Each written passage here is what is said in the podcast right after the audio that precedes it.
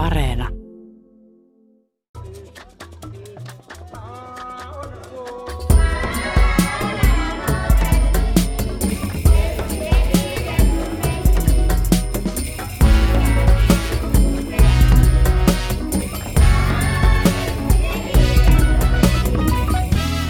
Tämän sarjan tarkoituksena on perehdyttää paitsi tuntemattomaan maanosaan Afrikkaan, myös erityisesti meillä tuiki tuntemattomiin valtioihin.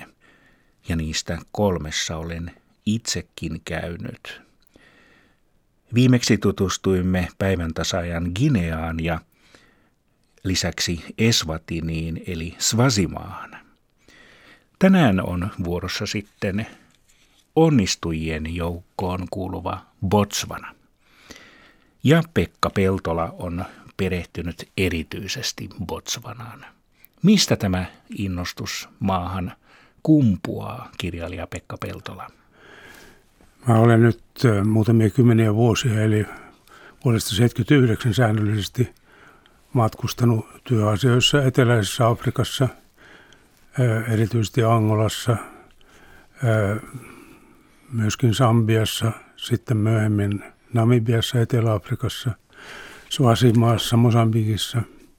On ollut projekteja siellä ja silloin huomasin, että, että täällähän näiden kaikkien maiden keskellä on yksi maa, jossa ei, ei sodita.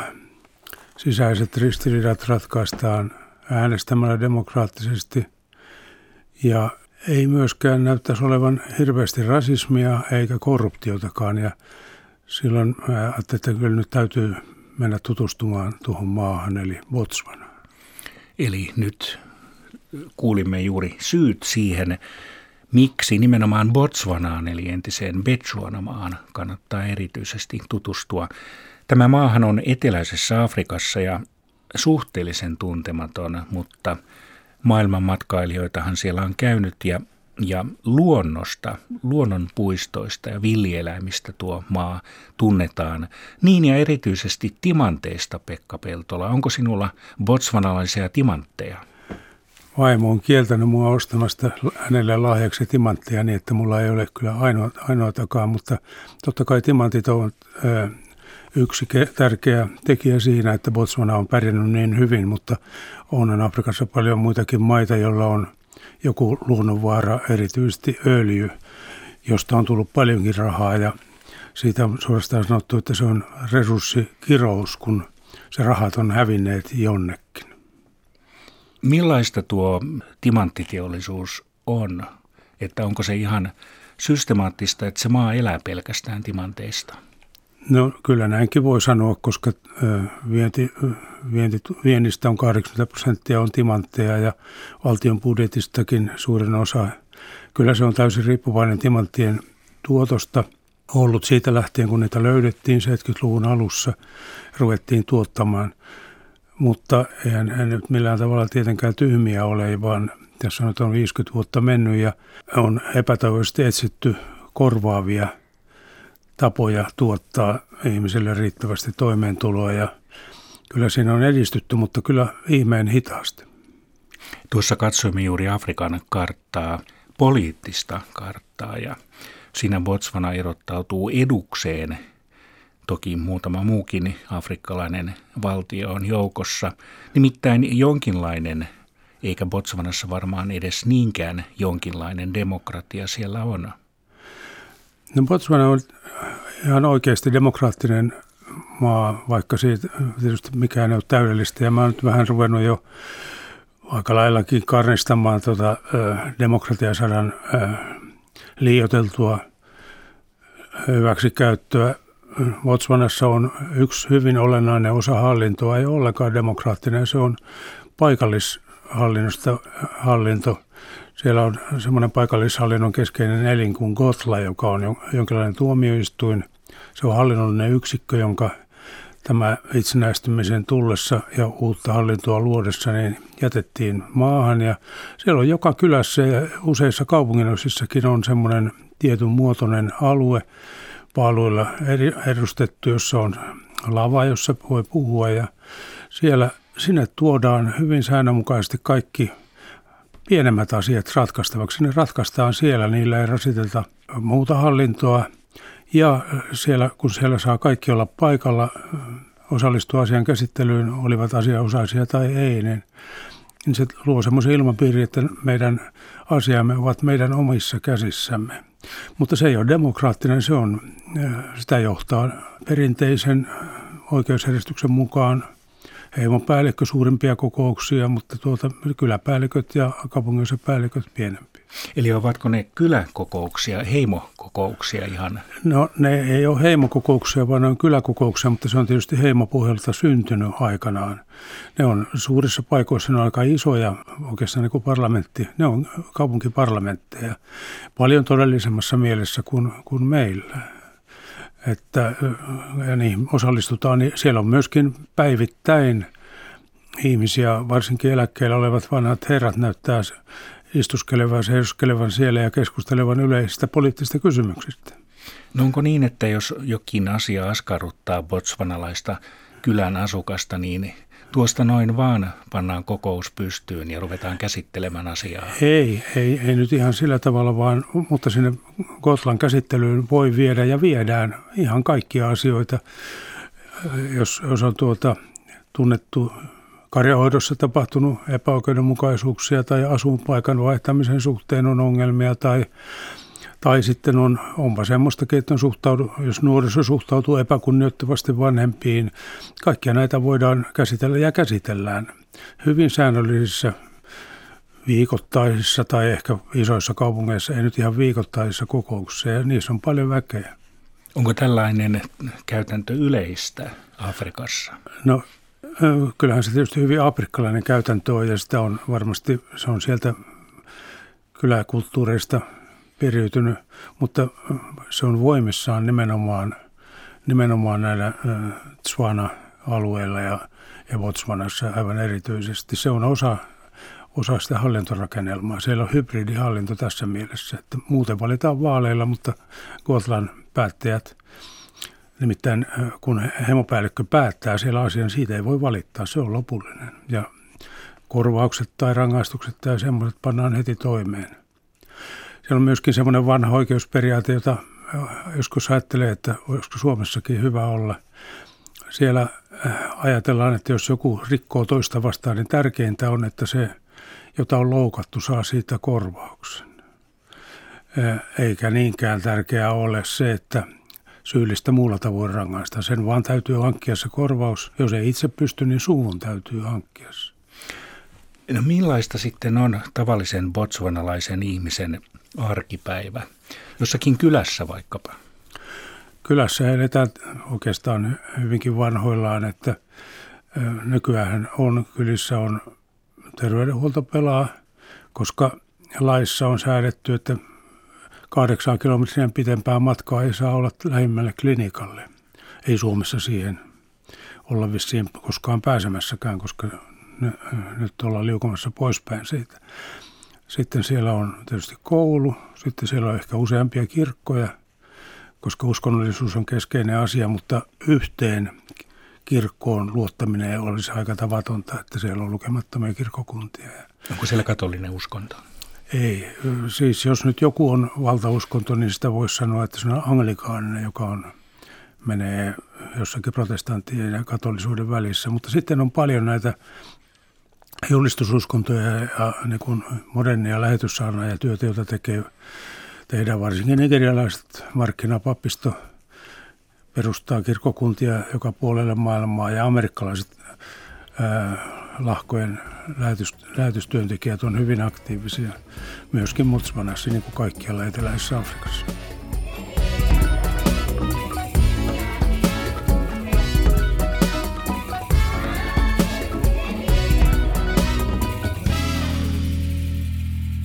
Puhutaanpa tästä maasta hieman tarkemmin sillä tavalla, että niin Botswana sijaitsee Etelä-Afrikassa ja se on suhteellisen suuri pinta-alaltaan, pari Suomea suunnilleen.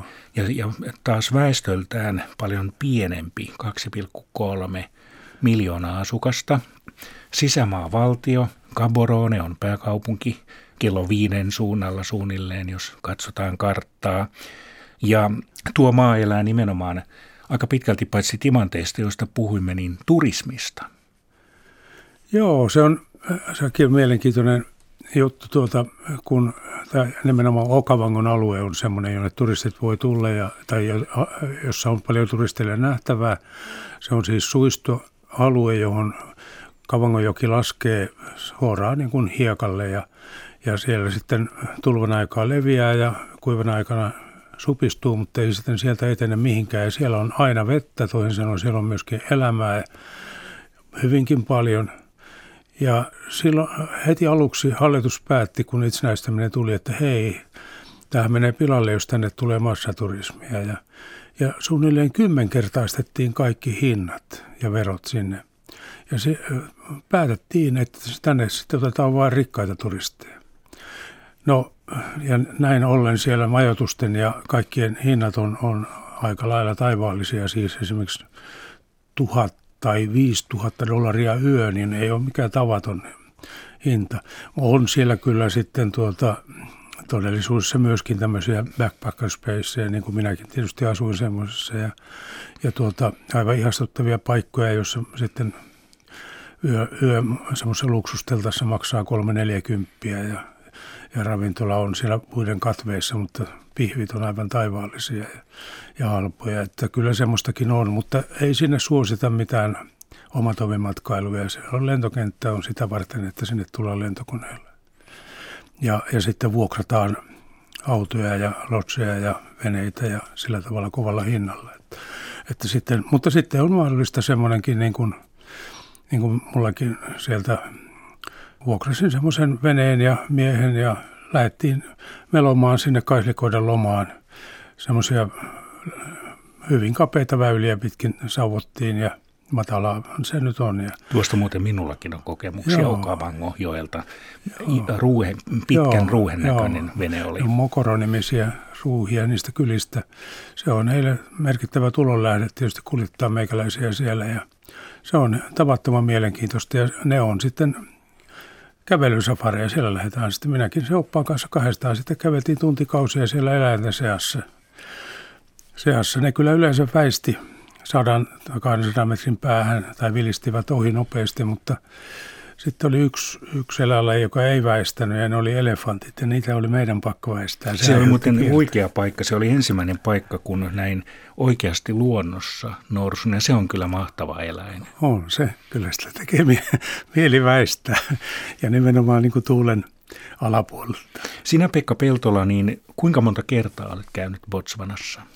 Mä oon käynyt Watsonassa tarkkaan ottaen viisi kertaa, että se ei ole paljon. Mutta se on aika paljon, kun moni ei ole käynyt kertaakaan. Niin, siellä. no joo, mutta se, tutkimusmielessä mä oon oikeastaan tehnyt kolme semmoista pitempää. Ensimmäinen oli vaan kymmenen päivää yliopistolle ja eh, Gaboroneen. Ja no, se mä totesin siellä Gaboronessa, kun vuokrasin kerran päiväksi taksin ja mä lähdetään etsimään slummeja täältä. Siellä on muuten aika hyviä teitä Botswanassa. No siellä on hyviä teitä ja oli, päiväisillä kierreltiin sen taksin kanssa ja slummia ei löytynyt. Ja minähän ihmettelemään, että mikä tämä tämmöinen afrikkalainen kaupunki, että ei ole slummialuetta, ei ole hökkelikaupungin osia ollenkaan, niin, niin sitten yliopistolla mulle kerrottiin, että se oli tietoinen päätös, että kun Gaborone tehtiin tyhjästä, niin sinne rupesi tietysti heti syntymään slummi, niin silloin päätettiin, että ei, ei me anneta semmoista syntyä, vaan siellä aivan aika keskeltä kaupunkia tontitettiin ja laitettiin vesijohdot ja viemäröinti tonteille annettiin puoli ilmaiseksi niille, jotka halusivat rakentaa sinne talon. Ja kun oli, ne omisti sen tontin, ne sai lainaa ja ne pystyi rakentamaan jonkinlaisen talon, josta ne heti vuokrasuoneen tai kaksi. Ja, ja ehkä pihalla nyt saattoi joku koju olla, mutta se oli sitten eläimiä varten. Siellä on aika lailla kotieläimiä kyllä, Kavaronissa vieläkin. Botswana on maailman nopeiten, nopeiten kasvava talous. Niin, se kasvaa. Niillä on taloudenhoito niin kuin sormenpäissä ja – ja niillä on norjalainen tapa suhtautua tähän timanttiaarteeseen. Sitä myydään, sitä paitsi hyvin säädellysti, se on, timanttimarkkinathan on hyvin säädellyt. On sellainen kansainvälinen konserni, joka on De Beersin hallinnassa. Siinä on kaikki mukana, myöskin venäläiset. Ja, ja tuota, ne sääntelee sitten, kuinka paljon timanttia päästetään kauppoihin ja mikä nyt hinta on. Ja ovat jollakin ihmeellisellä tavalla estäneet myöskin timanttien korutimanttien jälleenmarkkinoinnin niin, että niitä ei ole tuolla kaupassa käytettyjä timantteja. Mikä se oli se jättitimantti, jota kaup- kaupusteltiin, botswanalainen timantti? Joo, se on tuota, toista tuhatta karaattia. Se on maailman toiseksi suurin tosiaan. Ja sama, ihan kohta löytyi se, samasta kaivoksesta löytyi semmoinen 800 karaatin timantti. Ja ne on, timantti on sitä arvokkaampi, mitä suurempi se on myöskin karaattia kohti. Ja ne möi sen pienemmän 54 miljoonalla dollarilla, mutta sitä suurempaa tätä varsinaista aaretta, niin ne pani niin korkean lähtöhinnan yli 60 miljoonaa dollaria, että se ei vielä mennyt kaupaksi, ne nyt panttaa sitä. Mutta äh, nyt uudella tekniikalla ne löytää näitä isompia paremmin. Siinä on saattanut mennä aika monen lohkare muun, muun jätekiven joukossa ja nyt ne käy läpi niitä, niitä valtavia jätekivikasoja. Ainakin Orapassa, jossa mä kävin, niin se oli jo täydessä valmisteluvaiheessa silloin. Botswanan kasvuvauhti on ollut jopa kymmenisen prosenttia vuotuinen kasvu. Se oli, se oli maailman nopeinta aina siihen suureen vuoden 2008 romahdukseen saakka, ja, mutta sen jälkeen se on sitten tasottunut semmoinen 4, 4, ja puolen prosentin tasolle ja siltä, siltä se näyttää, että se, siinä se pysyy ja sillä tavalla se, ja ne, ne aina säästävät pahan päivän varalle. Siellä on vähän liiankin alhainen ö, valtion velka 17 prosenttia bruttokansantuotteesta ja valtion menoista. Sieltä voidaan aina ottaa ja siellä on pakkokin olla, jos aikoo kunnolla hoitaa asioita, koska kuivat kaudet on aika pitkiä. Ne vahingoittaa muutakin kuin sitä olematonta maataloutta, mikä siellä on. Se vahingoittaa monen karjan hoitoa erityisesti, joka on toinen merkittävä elinkeino. Niin siellä on kuivakausia ja sitten Kuivakausi voi olla vaikka se, esimerkiksi itsenäisyys tuli, niin ensimmäiset seitsemän vuotta oli kuivuutta, ei satanut. Mutta onneksi tuli timantit ja timantteja löytyjä vastaan saatiin lainaa, niin se ei sitten, se haittaisi tietysti karjankasvattajia ja muita, mutta, mutta ei se valtion taloutta sitten päässyt haittaamaan. Niin timantit ovat ikuisia, sanotaan. Niin, se on se maailman kuuluisin ja ehkä paras iskolaus. Sillä nimenomaan perustellaan sitä, että, tai sillä markkinoidaan menettelytapoja, joilla timantit ei tule jälkimarkkinoille polkemaan hintoja.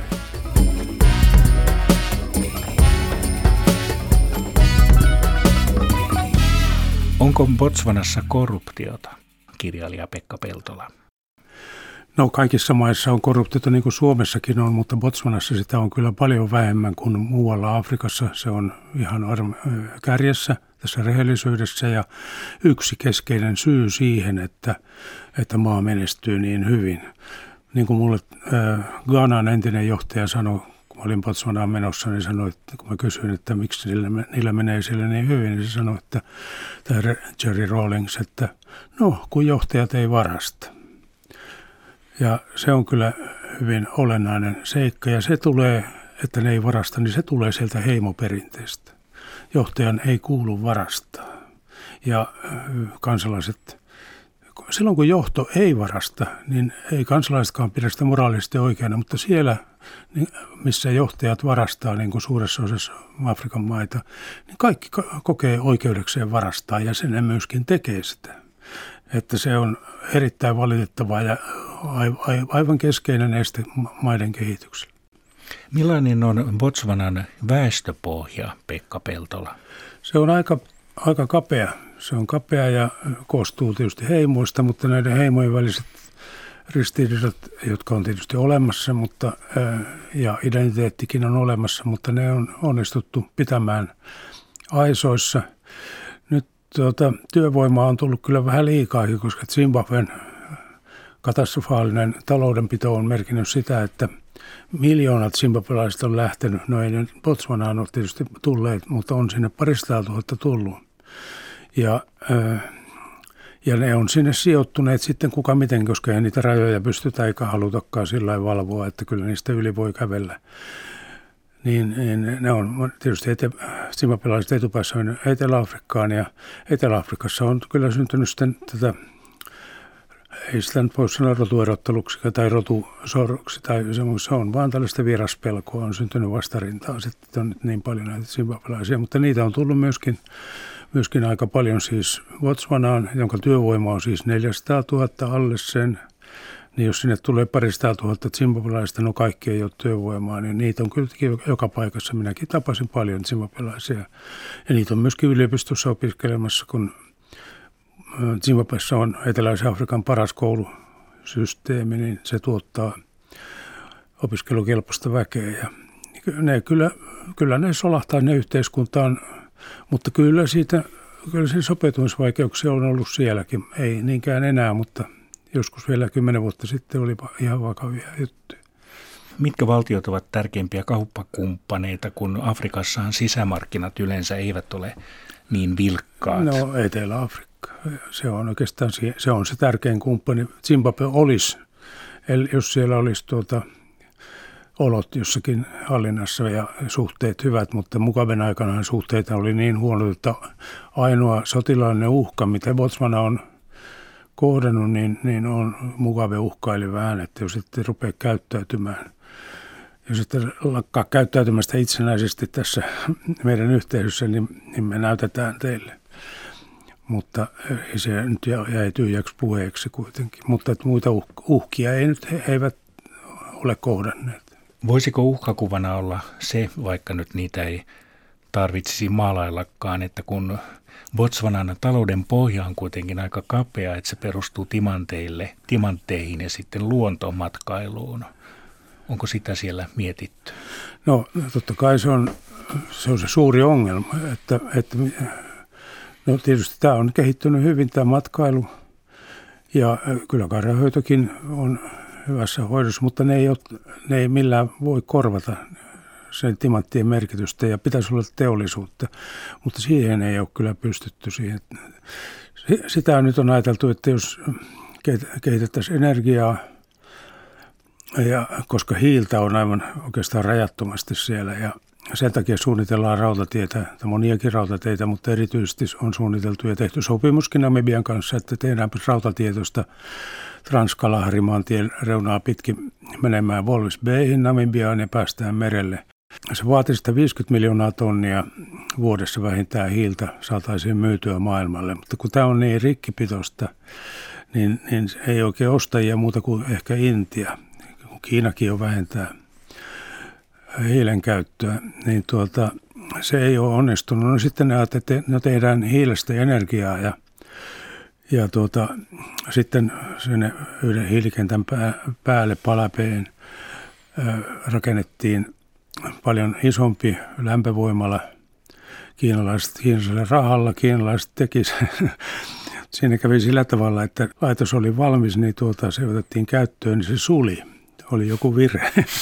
Niin siellä on kiinalaisia paljon myös Botswanassa. Ne kyllä, niitä joka paikassa Afrikassa. Ne, ne, ne on, tulee rahoineen ja mä en tiedä yhtään Afrikan hallitusta, joka olisi erittäin onnellinen ja iloinen siitä, että kiinalaiset on tullut rahoineen. Onko siellä myös kiinalaisia siirtotyöläisiä? No ne, Kiinan systeemihän on se, että no ensinnäkin ne tuo tietysti rakenteet mukanaan, jos vaan hallitus vastaanottava hallitus antaa luvan, niin kuin Angola, jolla ei ole mitään koulutettua työvoimaa, kun ne on pilanneet oman koulutusjärjestelmänsä, niin Angola tuotiin 100 000 kiinalaista laittaa maantiet kuntoon. Toinen Kiinan strategiassa olennainen osa on, että kun tehdään iso taloushanke, rautatie tai, tai jotain muuta rakennetaan niin sitten ne haluaa, että myöskin kiinalaisille pienyrittäjille annetaan lisenssiä. Ja kiinalaiset osaa kyllä kaupanteon ihan eri tavalla kuin Afrikassa. Ei ole oikein kovin kummallista perinnettä, kun ei rahaakaan ollut käytössä varsinaisesti vanhoina aikoina, niin, niin kiinalaiset on sitten saanut näille kaup- kauppiailleen toimintalisenssejä ja, ja tuota, ne on lyö sitten laudalta. Ne kurjat hedelmäkauppiat, jotka tien varressa on parin jonkun huojova lautapöydän päälle kasanneet puutarhastaan tuotteita, niin kiinalaiset tulee viereen ja niillä on kaikkea, paitsi parempia hedelmiä ja kiinteät hinnat, niin sitten myöskin, myöskin kaikkia muuta krääsää. Ja, ja se aiheuttaa sitten ongelmia kyllä, varsinkin kun kiinalaiset ei ole kovin innostuneita noudattaa työlainsäädäntöä missään, missä ne on, ei kotimaassa eikä ulkomailla. Mikä on muiden ulkovaltojen suhde Botswanaan ja Euroopan ja, ja vieläpä Suomen osuus? No Suomen suhteen on, tilanne on, on suhteet on yksinkertaisesti hyvät, ei kovin läheiset. Kyllä siellä tuota, kävin, yhden, kävin juttelemassa yhden tuota, valtion kaivosyhtiön pääjohtajan kanssa, niin tuota, siellä oli, oli tuota, semmoinen esite pöydällä, joka ei ollut mua varten. Siinä oli, oli suomalaiset lähettäneet kaivoskoneiden toimittamisen huolto-ohjelmia ja sitten tuota, oli myöskin just käynyt joku valtuuskunta, liikemiesvaltuuskunta omia aikojen tutustumassa. Kaivoksiahan siellä on muitakin kuin, kuin timanttikaivoksia ja niihin suomalaiset kyllä pystyy toimittamaan kaikenlaista. Amerikkalaisten kanssa niin on hyvät suhteet, varsinkin tämän edellisen presidentin Ian Kaman kanssa, joka on Englannissa sotilaskoulutuksen saanut kenraali, niin hän oli vaikka kuinka läheisissä suhteissa amerikkalaisten sotilaiden kanssa ja erityisesti ilmavoimien kanssa, koska hän on ilmavoimien kenraali.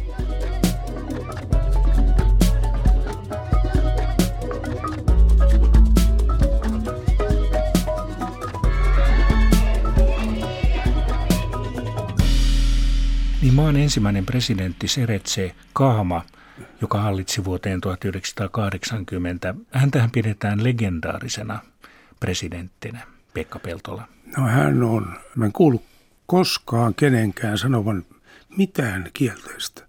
Enkä ole lukenut botsmanalaisten kirjoittavan mitään kielteistä Seretse Kahmasta. Häntä pidetään kyllä uskomattomassa arvossa, vaikka hän ei mikään semmoinen teräksel luja kunti ollut niin kuin joku Kekkonen. Päinvastoin vähän löysän sorttinen ja sillä tavalla, mutta tuota, mutta tuommoinen Mandelan kaliberia ajatuksissaan. Ja sitten hänen ja hänen vaimonsa ansiota on se, että, että ei Botswanassa koe olevansa valkoinen siis sillä huutomerkin kanssa.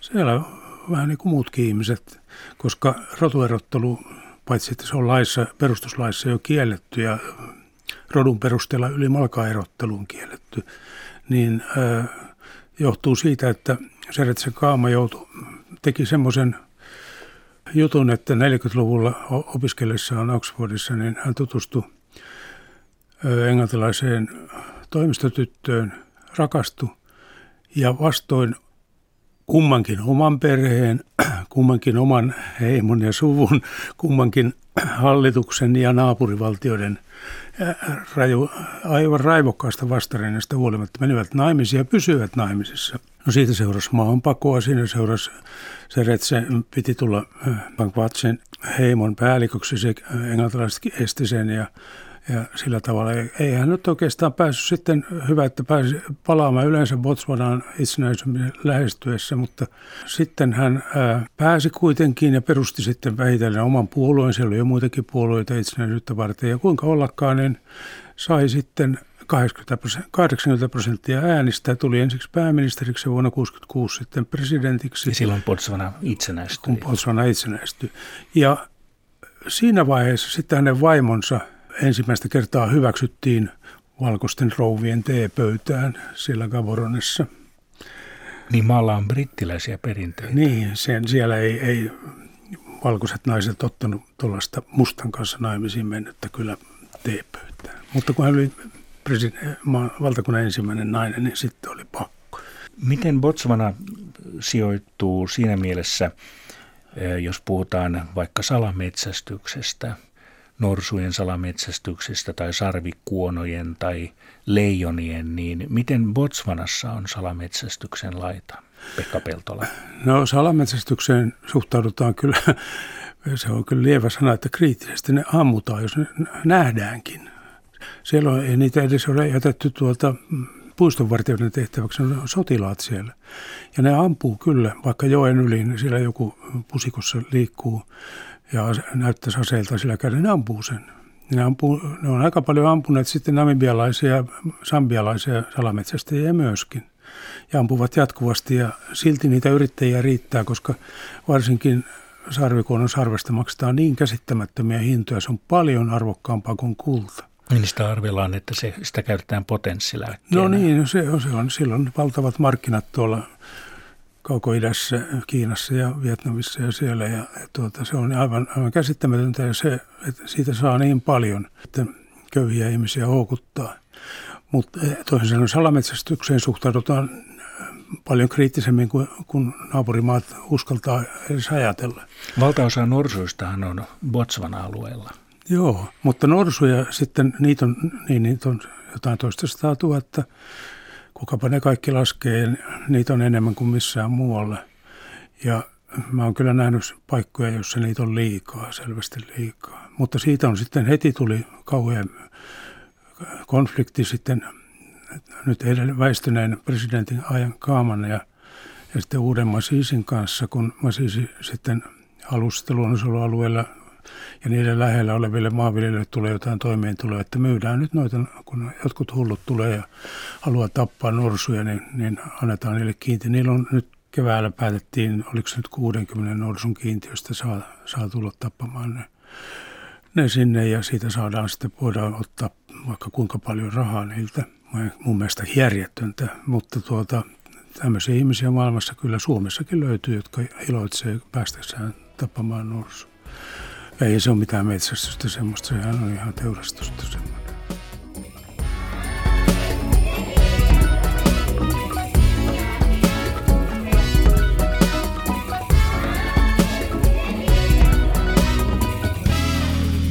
Miten ne, ovatko ihmiset, elävät nyt tyytyväisinä Botswanassa? No ei, kyllä siellä on oppositiossa, oppositiollahan on, tätä nyt viime vaaleissa oli 49 prosenttia oppositiolla kannatusta, nyt oli, sitä ennen oli, oli yli 50. Ne yrittää koko ajan muodostaa ja muodostavatkin erilaisia yhteenliittymiä vaaleja varten, mutta ne on sen verran riitaisia, että tämä hallitseva puolue on pystynyt säilyttämään ylivoimaisen aseman sitten, kun siellä on vaalipiireittäin eniten äänissä tulee valittua, niin se suosii yhtenäistä suurta puoluetta. Ja niin tämä hallitseva Seretsen puolue on, on vallassa. Millaiset tulevaisuuden näkymät Botswanalla on, jos ajatellaan, että vaikka maan elintason ylläpitoa, ylläpitämistä, että se säilyy yhtä vauraana? Tuota, on ehkä hyvä, että pidetään ylläpitään, pidetään sitä uhkakuvaa timanttien loppumisesta. Itse asiassa timantit ei lopu, niitä on aika paljon.